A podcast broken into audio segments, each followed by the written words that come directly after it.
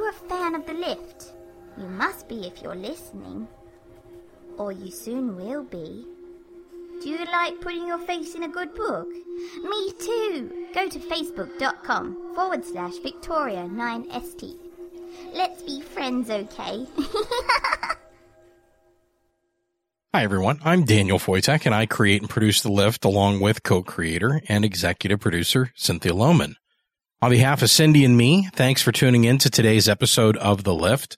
I want to give a special thank you to Gwendolyn Keist, who acted as the editor for today's episode whenever Cindy and I got a little behind on our editing duties. Also wanted to take a moment and thank everyone for all the love that you've given the show, because a lot of love goes into creating this show, and it's really exciting and gratifying to know that so many people are listening to and enjoying the show. We made it to iTunes new and noteworthy, and we could not have done that without you listeners taking the time to listen to the show, as well as taking the time to review the show in iTunes and also leave a rating. Since the last time I read ratings and reviews, we had a few more. We had one from The Stepfather. I love listening to these stories and worry that an elevator is going to show up and it will be my turn to face Victoria. Deeply engrossing and at times disturbingly real. The music, voice acting, and story keep the listeners' ears tuned in to what will happen next. Love it. Also from 712. I've had your podcast downloaded for a few months now. I just binge listened to all of them yesterday while delivering my mail route. The stories are super creepy and extremely well written. The production is beautifully done. Keep up the good work. Wonderfully Creepy by Aaron Vleck.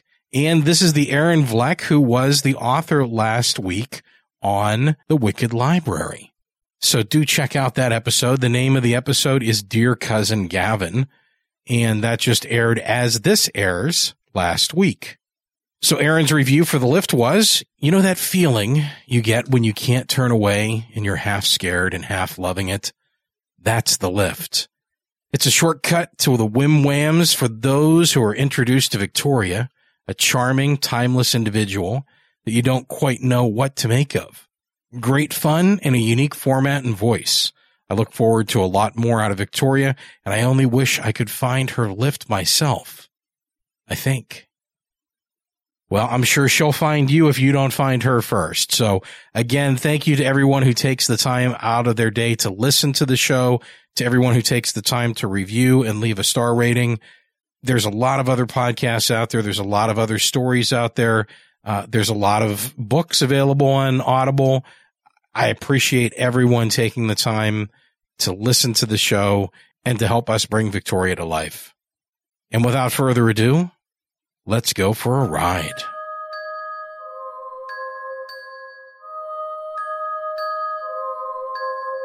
The writer for today's episode of The Lift is Scarlett R. Algee.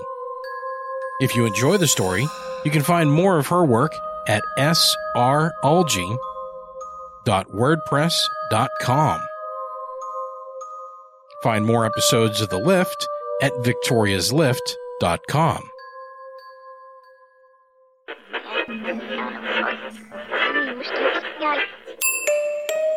Do you hear me? I am Victoria. I am Victoria. Once upon a time, a place that became lost.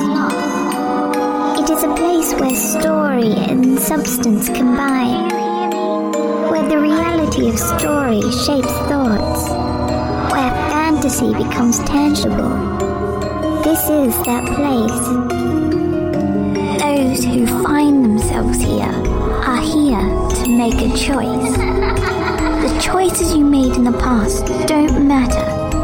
But the choice you make now is the one that will set your fate.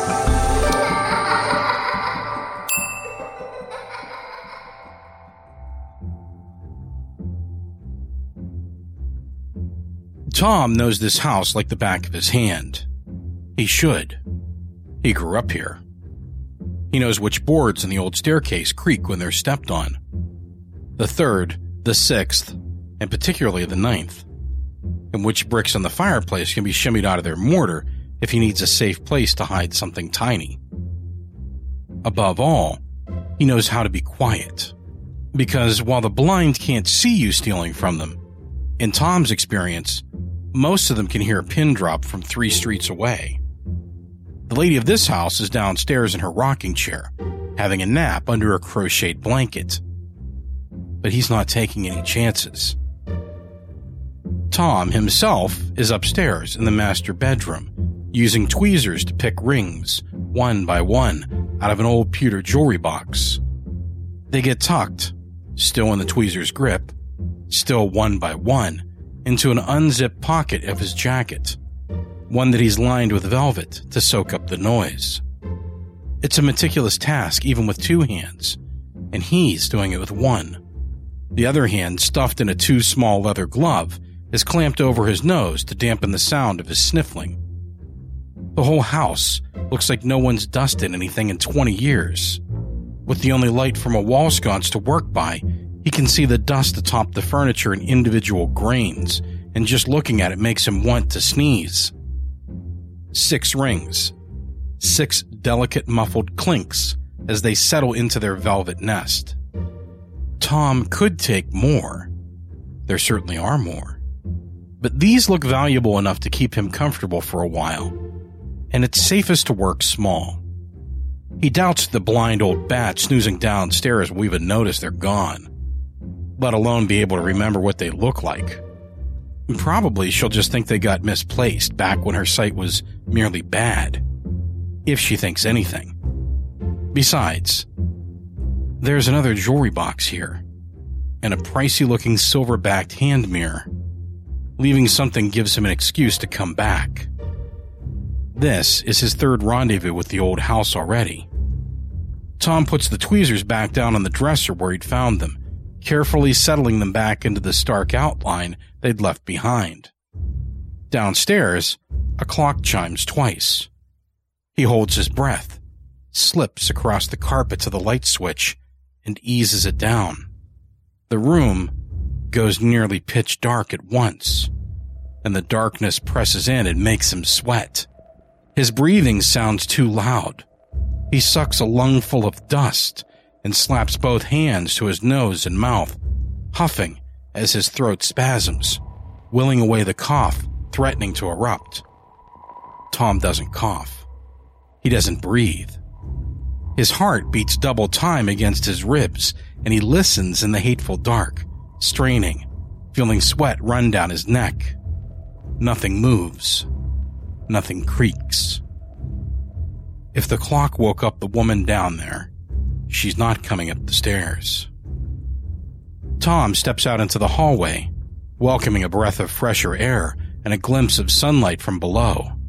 At the top of the stairs, he can see the woman in the rocking chair and holds his breath again. But the old woman's still asleep, even snoring a little, chin down on her chest. The blanket has slid off her lap and pulled around her feet. He's safe. For now. He creeps back down the stairs, holding tight to the banister as he steps wide to skip the noisy ones. For a second, he stands in front of the woman and watches her sleep. She's never even known that he's here.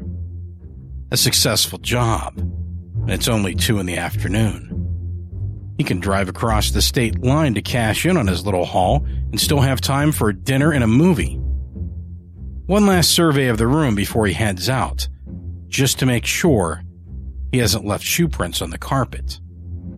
The afternoon sun is beaming through the front windows, stretching toward the sleeping woman in the rocking chair, and the light illuminates something glittery on the bookshelf behind her chair. Tom knows he should be getting away, but the gleam attracts him, and he tiptoes around the chair in a wide circle. The sparkling object is an oblong box on 5 tiny legs, lightweight in his hand. Brass, probably, but it has the look of gold about it, and the lack of dust on it tells him it's been handled recently. He opens the box and stares blankly for a moment at the intricate machinery within, then turns it over. A music box, of course. What he'd taken for a 5th leg on the underside is a winding key for the mechanism. Tom hesitates. The box might be valuable, or only good to sell for scrap, but its cleanness makes him think it definitely might be missed. He holds it tight, staring at the utterly dustless space it had occupied, and starts to put it back. But a snore from the old woman rips the air just behind him, and he backs away, jamming the box under his arm, heart hammering in his throat against a pent-up curse. He's getting too jumpy. It's time to hit the road.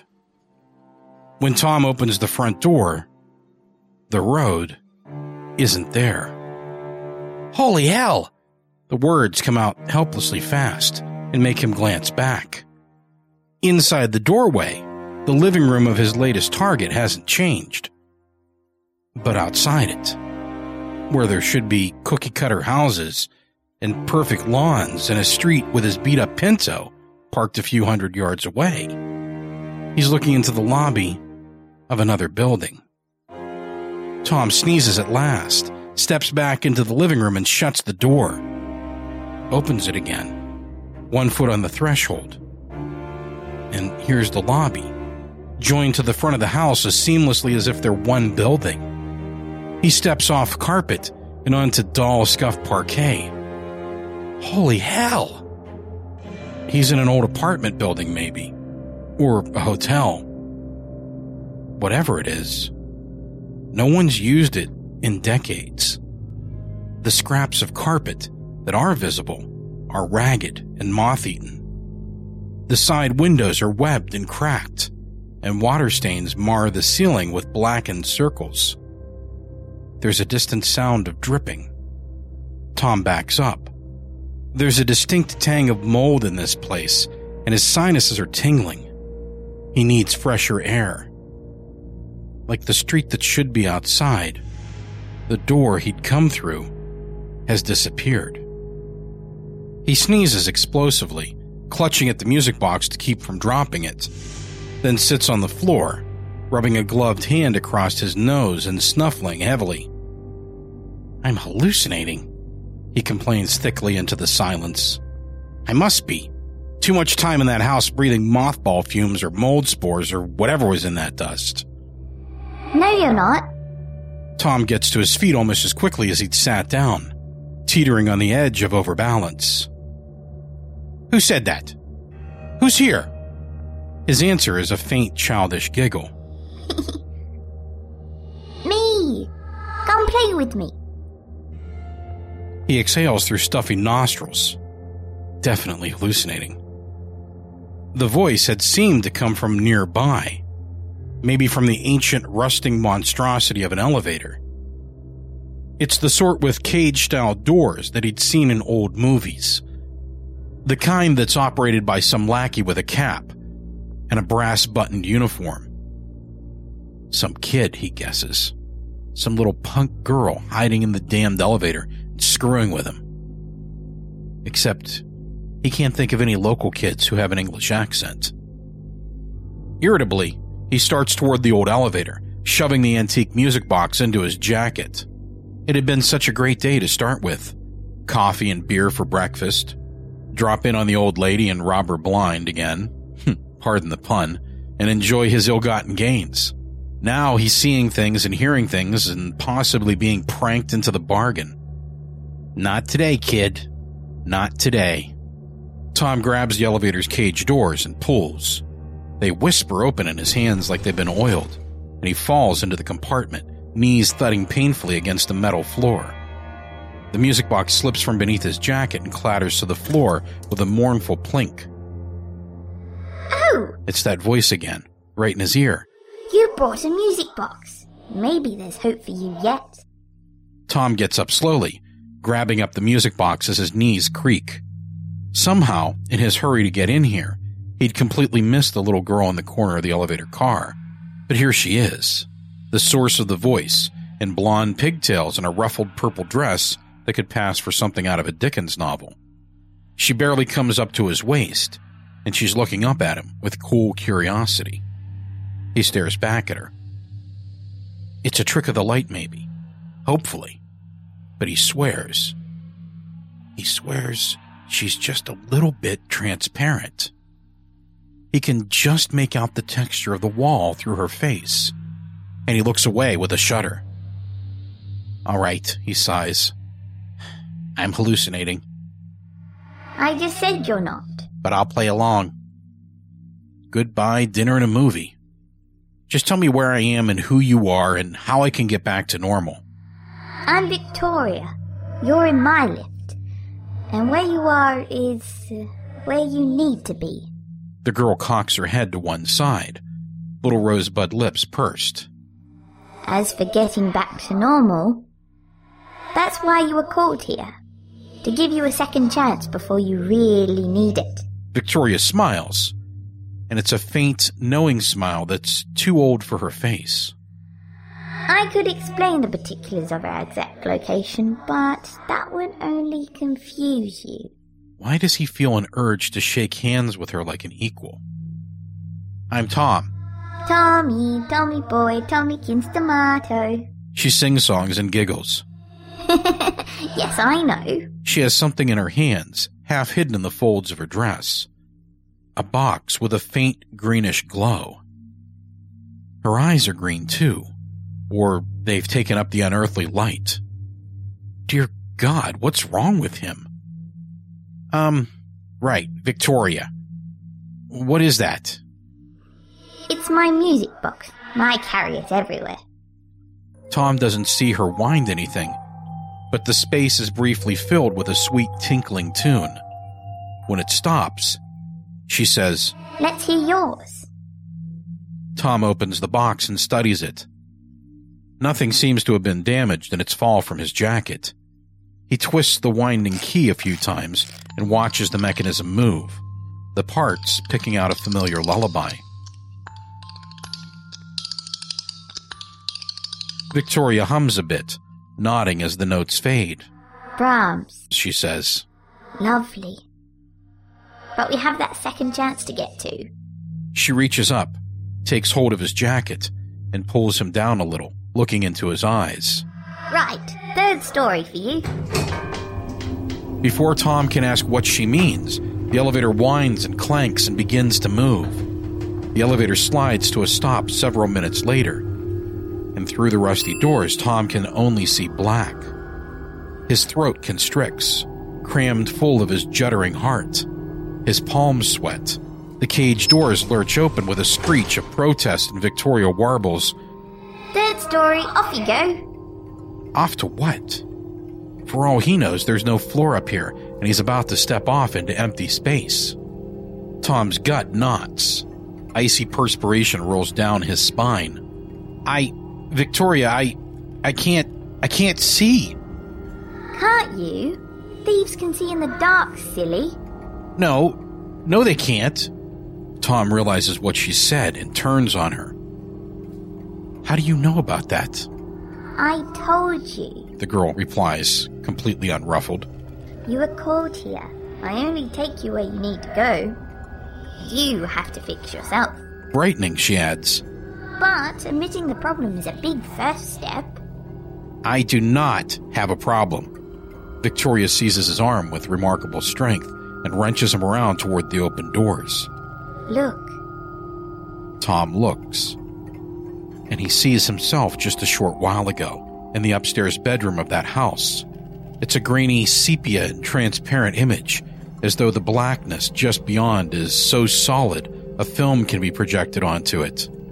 Tom watches, feeling strangely outside his own body as he picks up rings, as the downstairs clock chimes and he slaps off the light.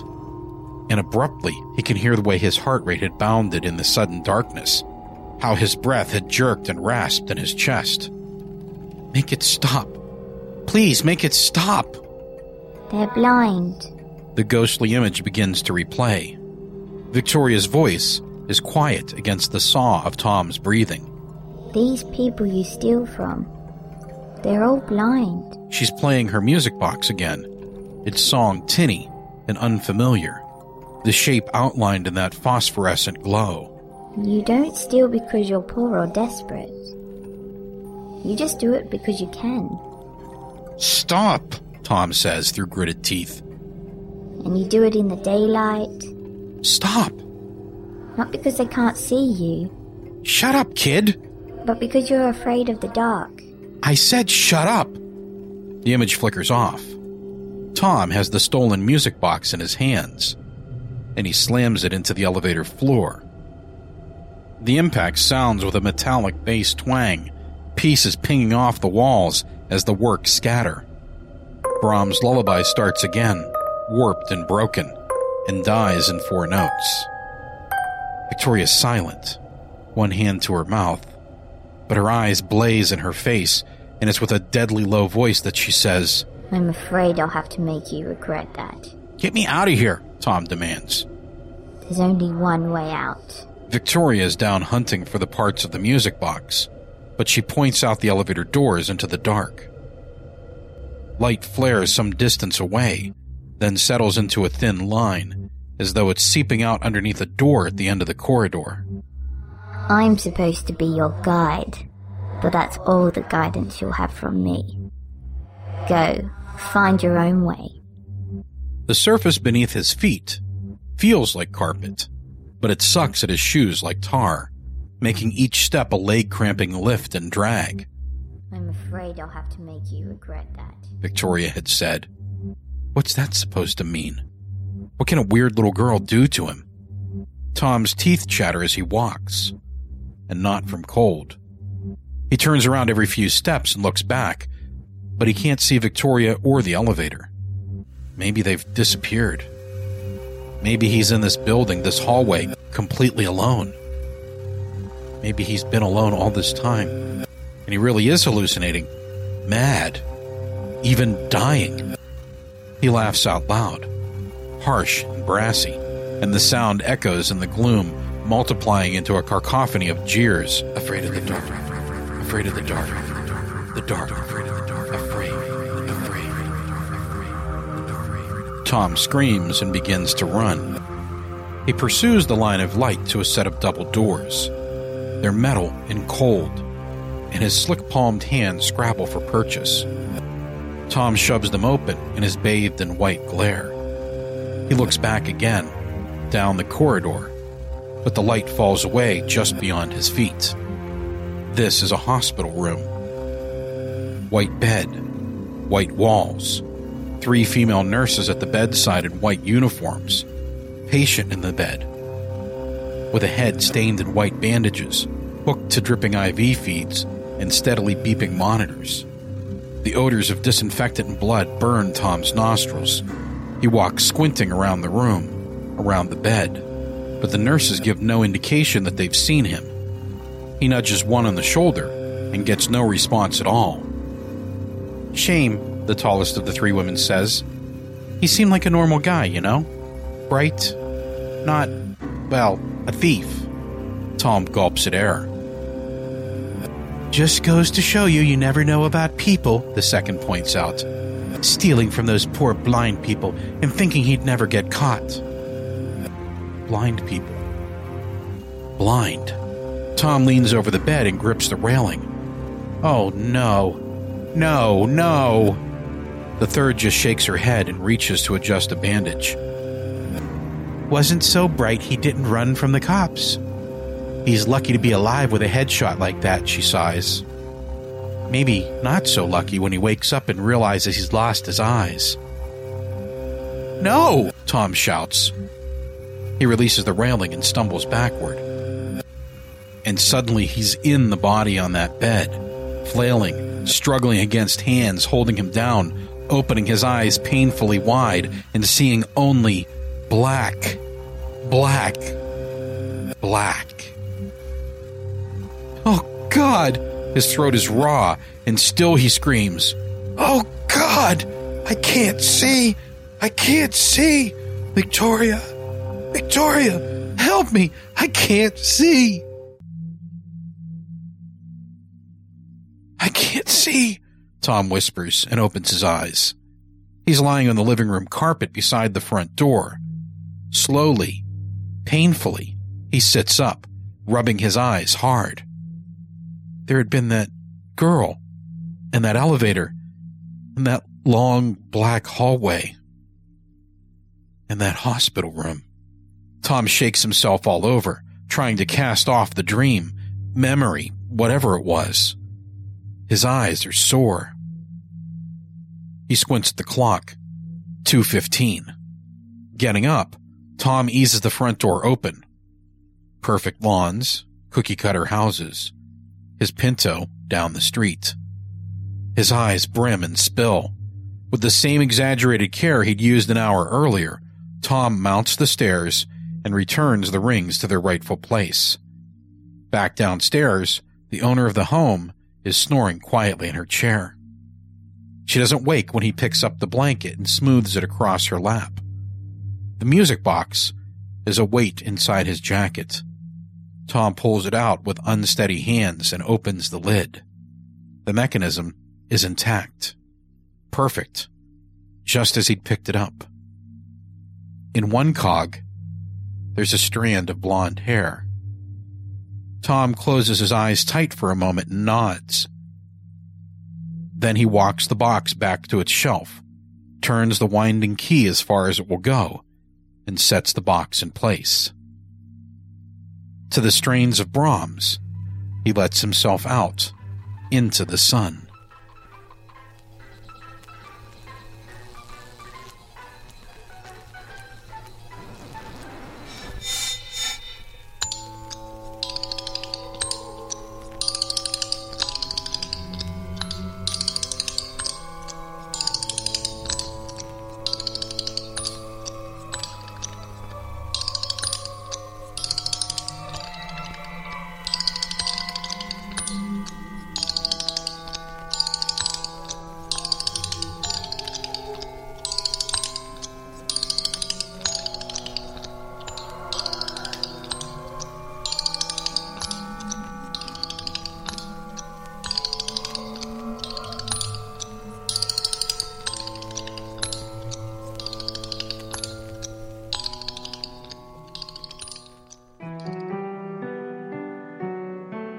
Today's episode featured a story by Scarlett R. Algee, Dark Music. If you'd like more information on Scarlett and her work, you can find her online at sralgee.wordpress.com and follow her on Twitter at Scarlett R. Algee. Artwork for today's show was created by Stephen Matiko. If you'd like more information on Steve and his work, you can visit his website, wideeyedotter.com, and follow him on Twitter at S_Matiko. This episode was scored by Nico Vitaze of We Talk of Dreams, wetalkofdreams.com. Today's narrator was Daniel Foytek. That's me. Full show notes with links and artwork can be found at victoriaslift.com, S1E10. Thank you for listening to this episode of The Lift. Don't miss the next episode. Subscribe to the show in iTunes, Stitcher, or TuneIn Radio. You can also listen right at the website. Coming soon to Google Play. Please help others find our little lost place. Share the show and help us grow. It's easy to retweet, repost, and share the show. The best support you can give us is to rate us in iTunes. Find us at itunes.victoriaslift.com. Follow us on Twitter at victoriaslift. And find us on Facebook at facebook.com/Victoria's Lift. This show's feed is feeds.feedburner.com/Victoria's Lift. The opening theme music was composed and recorded by Kimberly Henninger and Sean Park of Cathedral Sounds, Cathedralsounds.org. The Lift closing theme music was composed and recorded by Nico Vitaze of We Talk of Dreams, wetalkofdreams.com. For information on any incidental music in this episode, please check the show notes at victoriaslift.com for titles and credits. The voice of Victoria Bigglesworth Hayes was performed by Amber Collins. Creator and producer, Daniel Foytek. Executive producer and co-creator, Cynthia Loman. Music director, Nico Vitaze. All characters and works read in this audio recording and associated music and artwork are copyright of Story Radio and may not be used in any form without permission. The Lift is a Story Radio and Ninth Story Studios production. Ninthstory.com. Societies rise and societies fall. When the time comes, one society steps forward to build a better future. The Wicked Library, Kettle Whistle Radio, Ninth Story Podcast, Prog Watch, Red Horse Radio, The Lift, History Goes Bumble, Listen, The M Writing Podcast, Society 13, Rebuilding Society, one podcast at a time.